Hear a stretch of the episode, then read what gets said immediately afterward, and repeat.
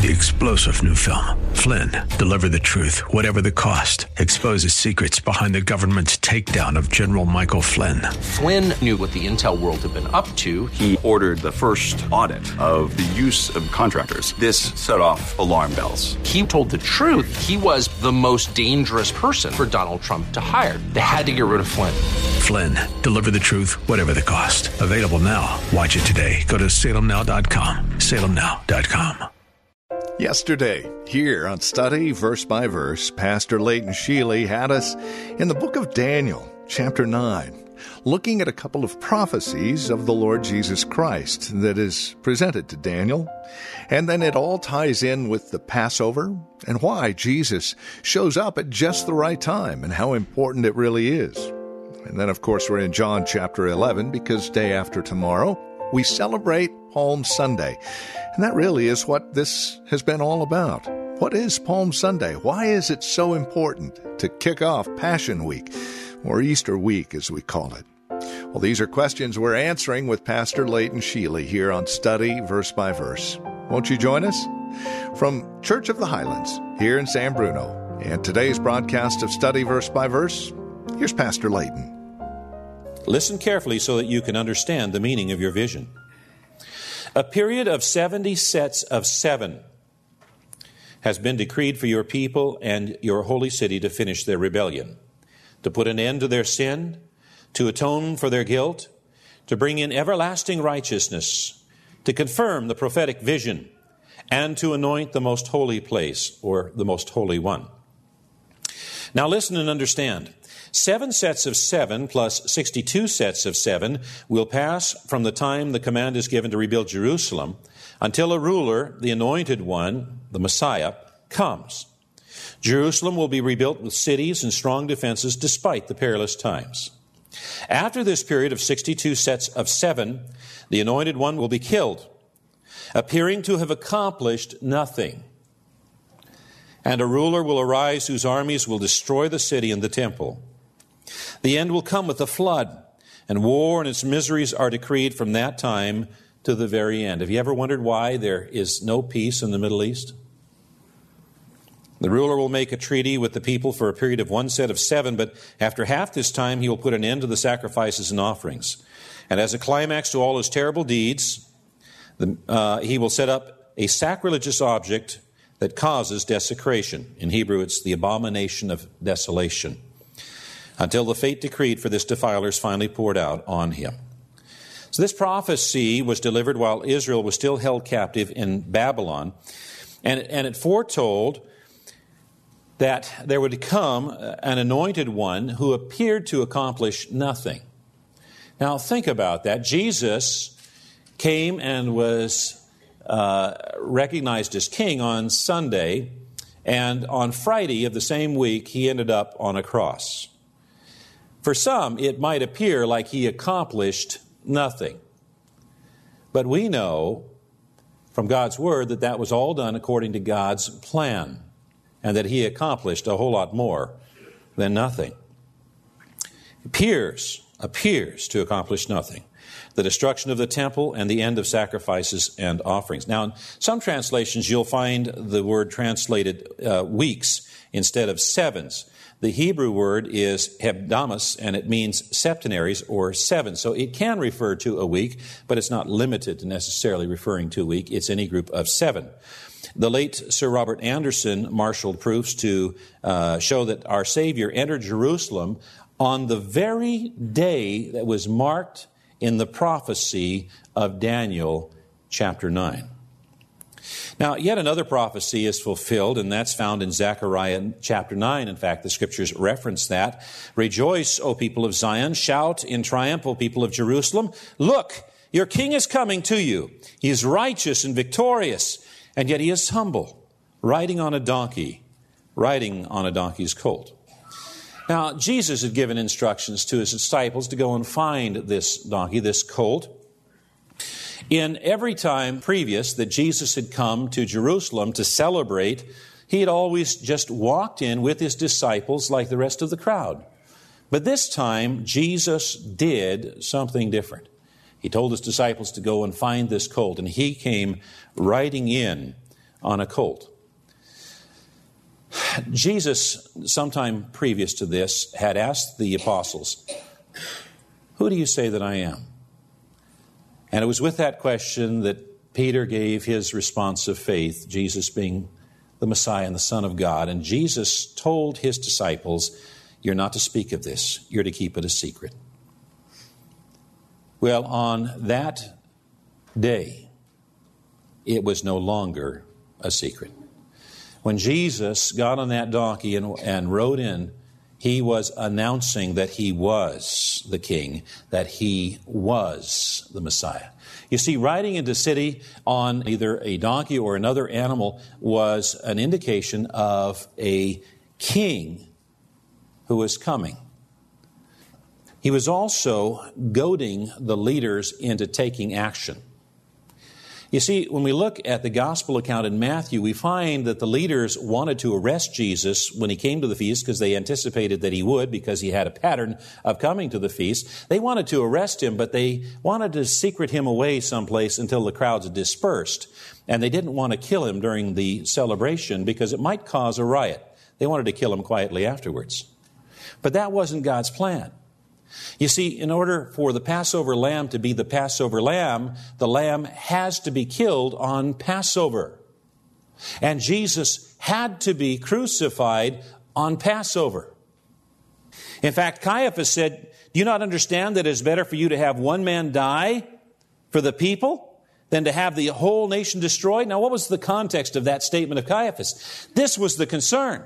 If Jesus was declaring himself to be a king and coming into the city of Jerusalem and they did nothing, Caesar in Rome was going to find out that there was somebody who was claiming to be a king. And there is no king but Caesar. And the result is the Roman armies would come down and sweep away Jerusalem and the temple and the people because Jesus had the audacity to claim to be a king.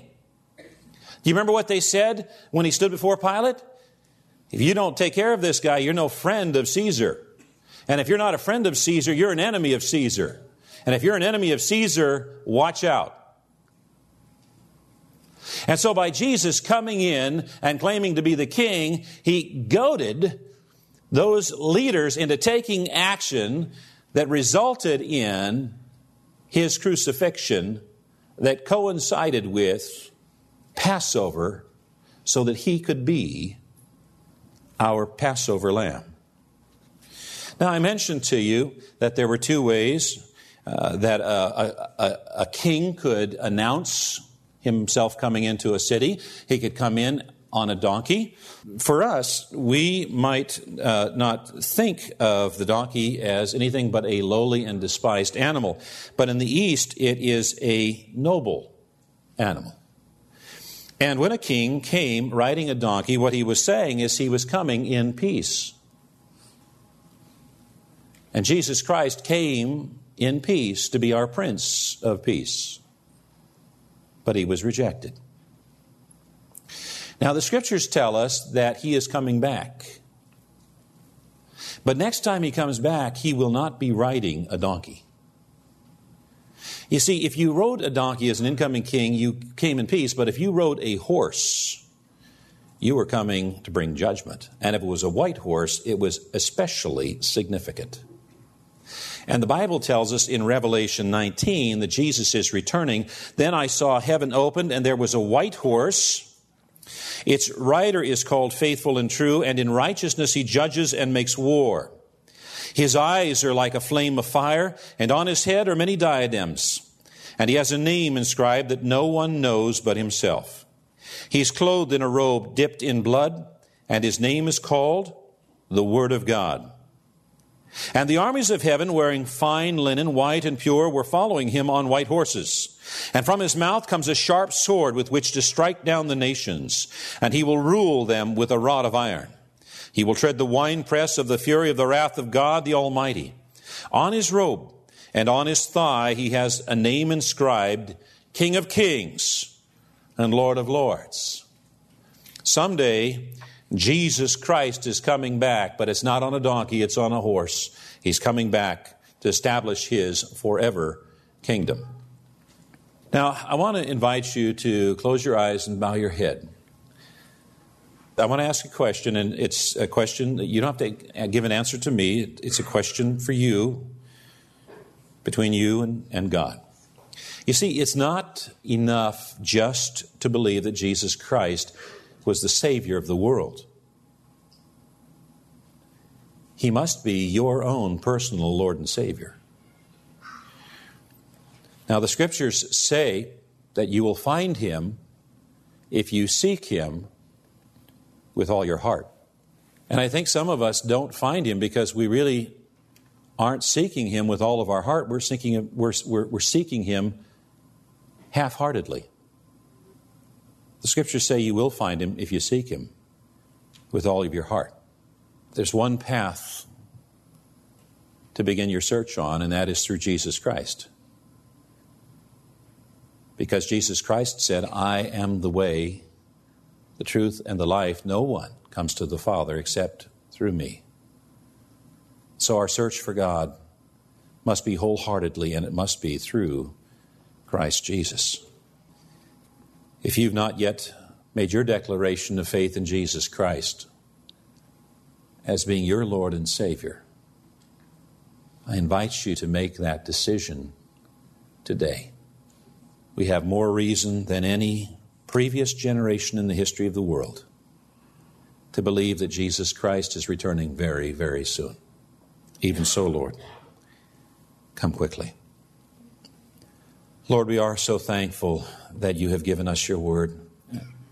And through it, we can gain understanding into why things are the way they are.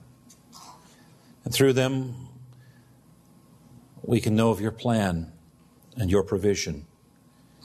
We can know of your love and your mercy and your forgiveness.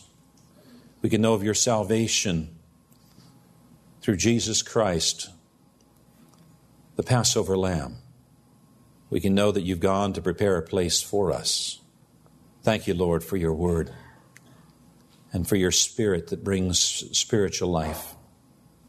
Lord, in this holy week, give us opportunities to share the truth of the gospel, the good news of Jesus Christ.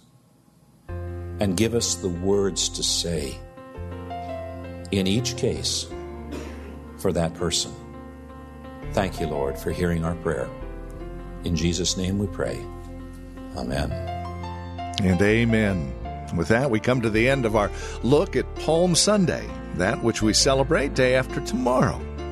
Now, next week, here on Study Verse by Verse, we'll spend the entire week looking at the Easter message and just how important it is to live out this Easter message 365 days out of the year, 24 7. This has been Study Verse by Verse with Pastor Leighton Sheely. Information about the church, Church of the Highlands, here in San Bruno, and our radio program, Study Verse by Verse, can be found at highlands.us. That's highlands.us. Have a marvelous weekend, and until Monday, God bless. Three star general Michael J. Flynn, head of the Pentagon Intelligence Agency, knew all the government's dirty secrets. He was one of the most respected generals in the military. Flynn knew what the intel world had been up to, he understood its funding. He ordered the first audit of the use of contractors. This set off alarm bells.